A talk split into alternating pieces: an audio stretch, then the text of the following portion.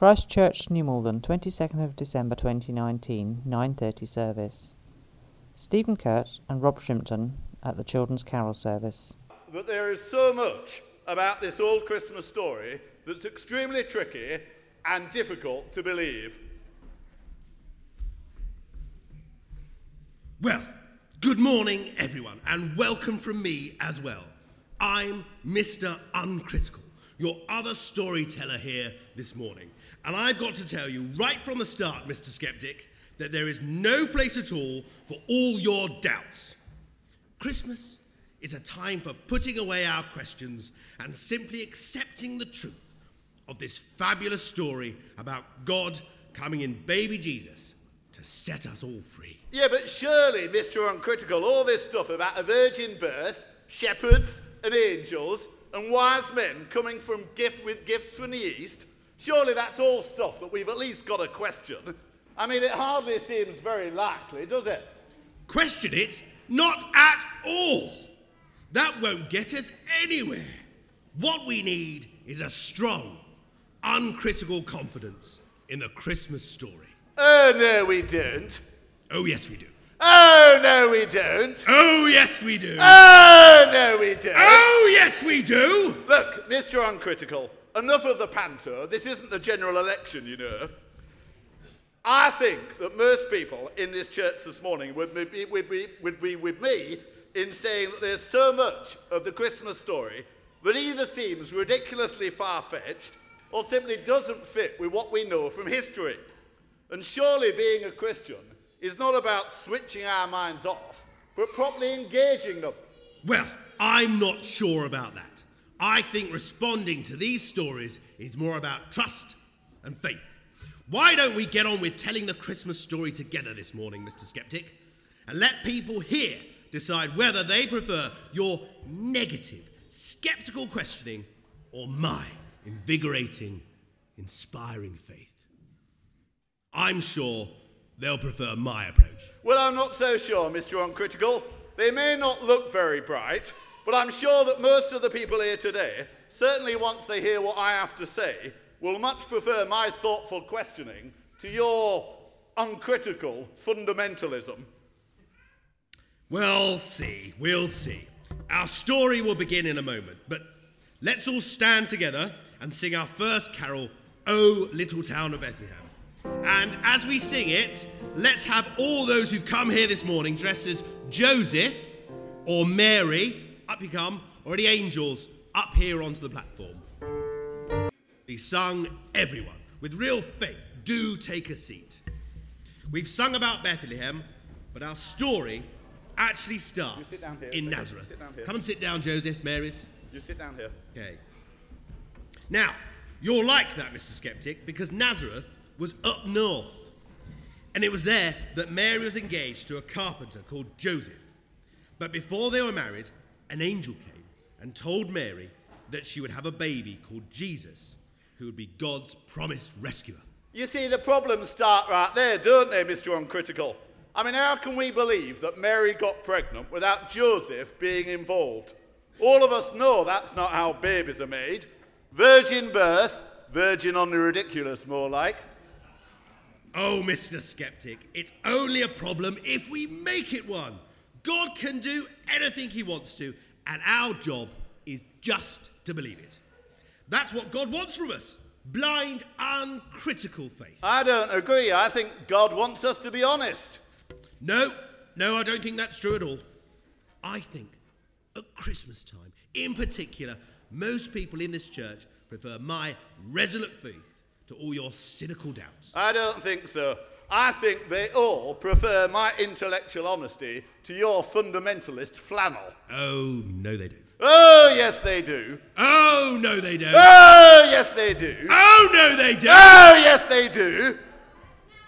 Boys, I think you both need to calm down. Who are you? I'm Mrs. Reasonable. I've been watching what's going on, and I've got to say, I think you're both wrong. You, Mr. Uncritical, for dismissing the perfectly reasonable questions that Mr. Skeptic wants to raise, and you, Mr. Skeptic, for not searching hard enough for the answers. Well, I must say, I don't care for your tone. Surely belief in the virgin birth is a matter of faith. Yes, but not blind faith. You'll get much further with Mr. Skeptic if you explain that belief in the virgin birth didn't spring from nowhere. Yeah, hold on. Now I'm the one who's getting suspicious. What do you mean? Well, if you'd both read your Bibles more carefully, you would know that right from the start, it's the story of God being the sole giver of life. Human disobedience brought that life under threat, but the entire story of God's rescue plan has him bringing life where people thought that none was possible. Sarah having Isaac, Rebecca having Jacob, Hannah having Samuel, and Elizabeth having John. None of these births were possible in human terms, but God brought them about. They were signs that God is the sole source of life. But hold on. Surely this is reasonable. The virgin birth of Jesus was something different altogether. Well, it's the most amazing of these events, agreed. But see it in the light of the whole biblical story, and we can see it as the climax of where this wonderful story, right from the start, was always going. Well, I must confess that's a little bit different from the uh, purely defensive response I normally hear from his sort, and something that, well, perhaps I'd like to think a bit more about. Me too. I don't think I've ever quite seen it that way before, but anyway, on with the story. Soon after Mary discovered that she was expecting a baby, she and Joseph had travelled down to Bethlehem because Emperor Augustus had ordered that a census take place, and everyone had to travel to their hometown to be registered. This, as Luke tells us, was the first census that took place while Quirinius was governor of Syria. And I've got to say, I've got really big problems with that as well. Well, put them on hold for the moment, Mr. Skeptic, and let's stand and sing our next carol, Little Donkey. And while we sing it, we want the angels to go and sit down and the Marys and Josephs to make their way from Nazareth to Bethlehem. So follow me and I'll show you the way. And donkeys as well. What a lovely carol. Do sit down, everyone. So, Mary and Joseph travelled all the way from their hometown in Nazareth in time for the census in Bethlehem. But I'm afraid that's just full of problems, Mr. Uncritical. First of all, Matthew doesn't tell us anything at all about Mary and Joseph coming from Nazareth. He gives the impression they came from Bethlehem. And second, there's no historical record at all of this census to which Luke refers. Quirinius was governor of Syria, but only a number of years later. And so it's more than possible, very possible, I would say, that Luke made the whole thing up. Made it up? How dare you? I'm sorry, but I'm not sure I can continue telling the Christmas story alongside this faithless man. Mrs. Reasonable, surely you agree with me. Has got a point, Mr. Uncritical. Matthew and Luke do look rather different on this. There you go, Mr. Uncritical. What did I say? But that doesn't mean that their accounts aren't true or incompatible, Mr. Skeptic. There is a strong possibility that whilst Mary came from Nazareth, Joseph came from Bethlehem. He could easily have been working up in Nazareth for a time, or perhaps gone there to fetch his bride and take her back to his hometown of Bethlehem.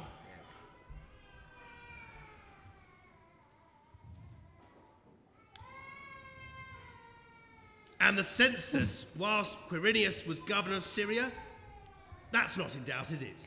Well, again, Mr. Skeptic is right. Quirinius definitely did come later as governor of Syria, but the word protos that Luke uses here, when it's placed with a genitive, can mean before to the first. And this would mean that Luke is telling us about the census that happened before the Quirinius one. Ancient history contains plenty of gaps, Mr. Skeptic, and just because we don't hear about this census anywhere else doesn't mean that it didn't happen. Well, fascinating stuff. With the help of Mrs. Reasonable, I'm beginning to see the value of your questions. And even your doubts, Mr. Skeptic. And I'm beginning to see that an inquiring mind and these Christmas stories can go together. But can we really believe all of that stuff about Jesus being born in a stable because the hotels in Bethlehem were all full up? And all those sentimental Christian pictures of baby Jesus surrounded by cuddly animals. I mean, just look at them. They make you want to puke. Of course we can. You're drifting back into spoiling this wonderful Christmas story, Mr. Skeptic. No, he's not, Mr. Uncritical. He's made a good point. And it's got a yes and no answer. The Bible doesn't say anything about a stable or an innkeeper. The so called inn was probably the guest room of a normal house. But the manger that Jesus was placed in does point to him being born in that part of the house that animals were usually brought into at night time. And that shows that Luke is wanting us to know that the birth of Jesus, rather than being grand and impressive, was something humble, lowly, and not at all cuddly. Well, you've certainly got me a bit more interested, Mrs. Reasonable. I don't think I've ever received these answers to my questions before. Perhaps I have, uh, well, maybe, been a little bit hasty. But, but, but it's our time. We sang our next carol. So as we sing, we want Mary's and Joseph's. You've come dressed up beautifully this morning. We want you to go and sit down. And we want the angels to come back here on top of the platform with any shepherds that we've got here this morning. Do you think you can manage that? So Mary's and Joseph's, you go and sit down, and shepherds and angels up here on platform. It was on a starry night. Stand up, everyone.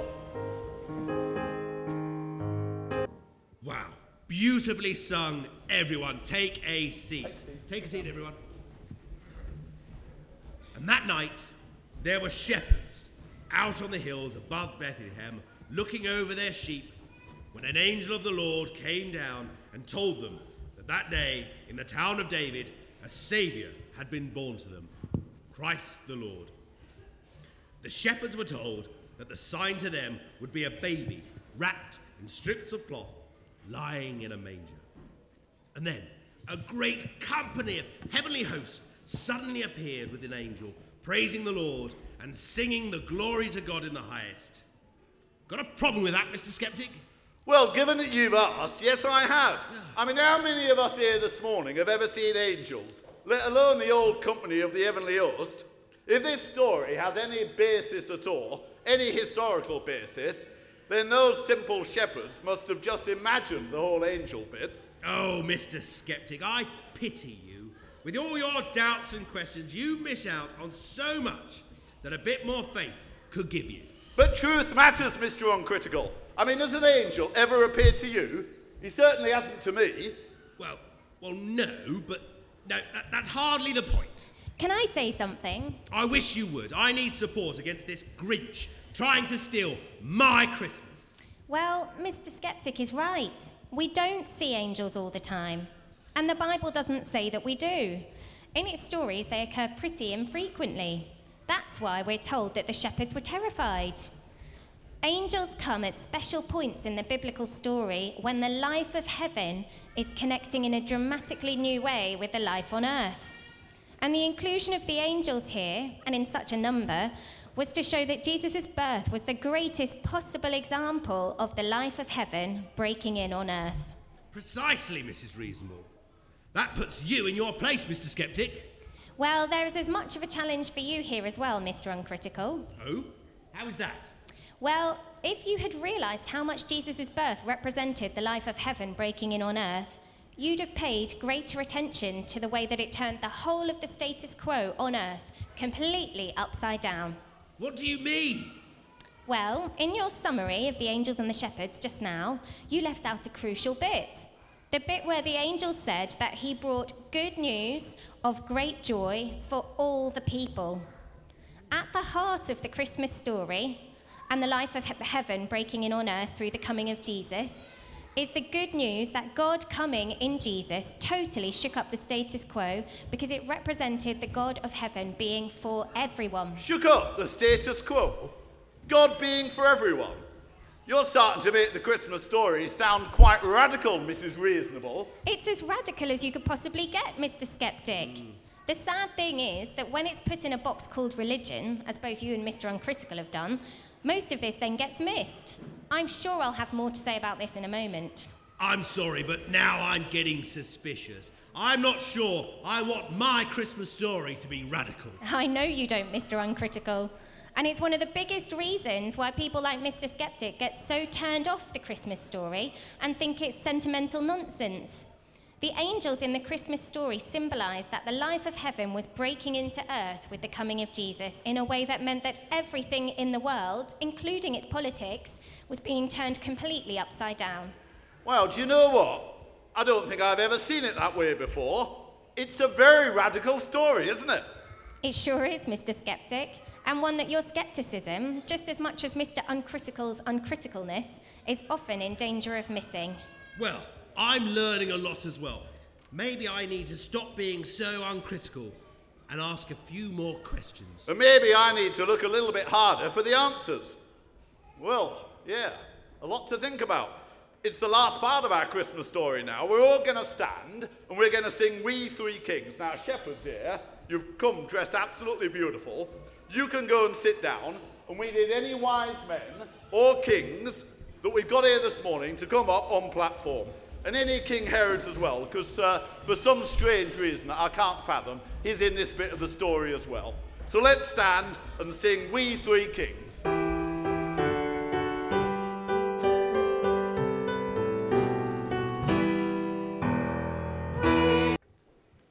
Fantastic. Come and sit down. Yes. After Jesus was born in Bethlehem, there were wise men from the east who came to Jerusalem seeking the one born king of the Jews. They'd seen his star in the east and came to worship him. First, they came to King Herod, who was disturbed, and all Jerusalem with him. He sent the wise men off to Bethlehem, asking them to search for the child and then report back to him so he could worship him too. But in reality, Herod was up to no good. Which is all a bit far fetched, isn't it? You know, rather implausible. I mean, why would King Herod be worried about the arrival of a tiny little baby in Bethlehem? Herod was disturbed, and all Jerusalem with him. Give over. Kings in the ancient world were concerned with the real world of politics, not the arrival of tiny little babies. Well, if I'm honest, I'm not quite sure about why Herod saw baby Jesus as such a threat, Mr. Skeptic.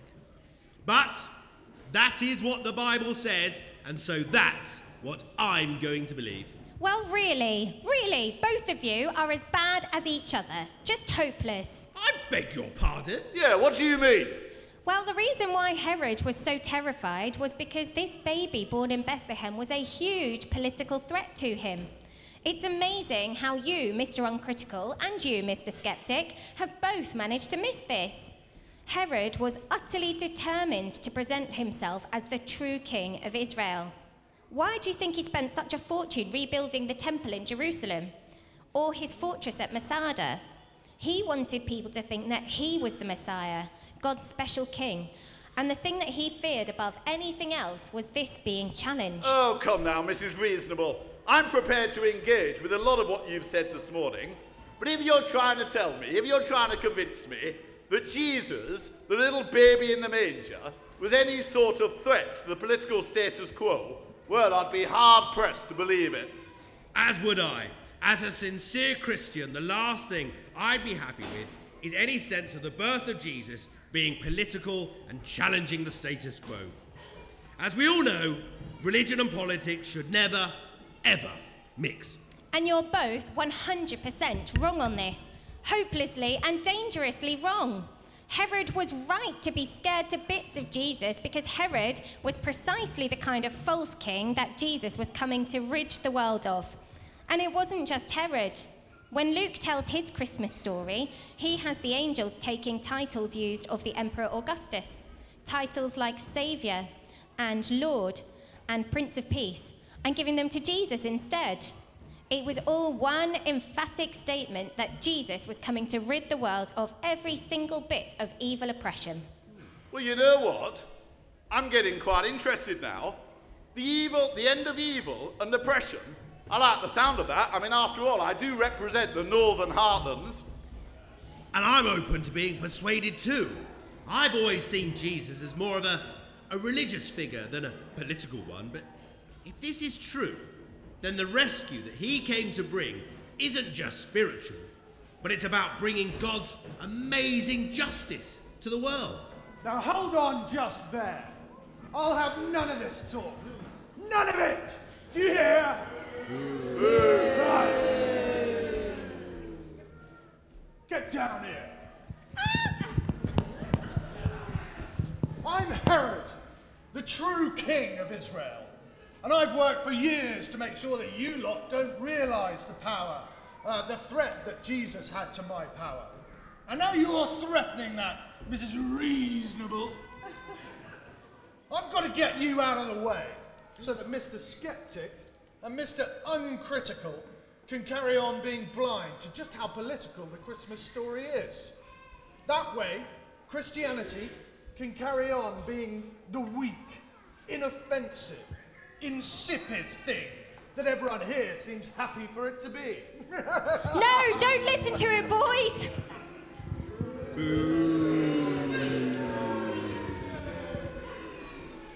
No, don't listen to her and her rubbish. I'm Augustus, the Saviour, the Prince of Peace, and Lord of the world.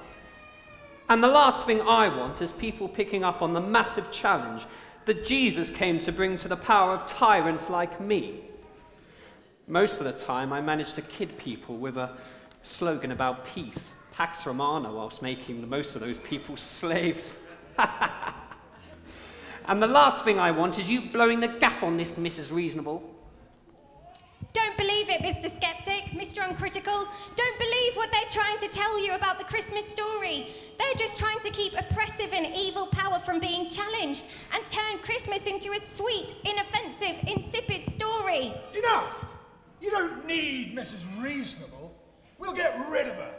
And you can go back to your tame, sweet Christmas. Yes, allow us to get rid of her, and, and you can all have a nice, relaxing, unchallenging Christmas. I'm not sure I like this, but what can we do? Nor do I. These evil rulers certainly seem worried that we might believe Mrs. Reasonable. But what's to be done about it? Shout Jesus is Lord and King and get as many others to shout it with you as well. Then we'll see. Don't you dare shout Jesus is king. I forbid it. And don't you dare shout Jesus as Lord. I forbid it. Well, I don't know what difference it'll make, but come on, everyone, let's try. Yeah, I'm confused as well. Well, let's have a go, everyone. On the screen are the words. I'm going to count one, two, three, and then we've got to say it really loudly all together. One, two, three. Jesus is Lord and King. Ah, I can't bear it. They've rumbled us, Augustus. Yes, they've realized that Jesus came as the king who would end the evil, oppressive rule of tyrants just like us. Let's have one last go at standing against them. I am Herod, the true king of Israel, and I forbid anyone to say otherwise. And I am Augustus, the Lord of the world. And I forbid anyone to say otherwise. No, they aren't. Are you ready, everyone? The words are on the screen. Really loudly, everyone. Louder than ever before. One, two, three. Jesus is Lord and King. Forever. Run for it, Augustus. Ah!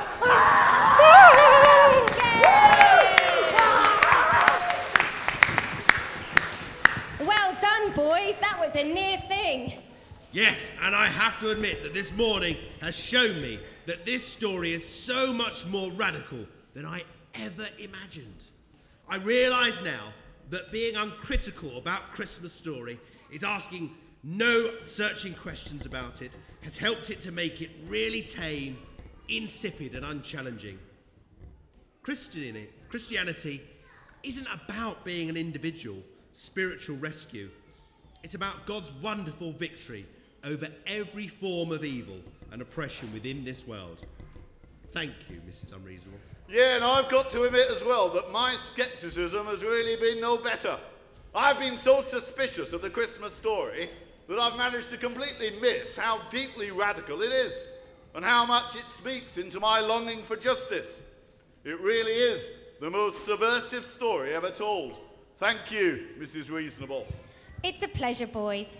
And now we've got rid of Herod and Augustus and we've understood the real power of the Christmas story, let's have everyone who's come in costume back up here on the stage and we'll all sing Away in a Manger.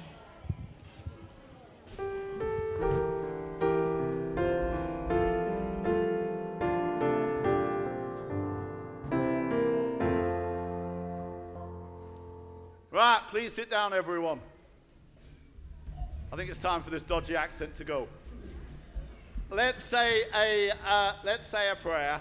Uh, it's been wonderful. We can't believe just how many people have come in costume. I think it's our best ever. It's fantastic.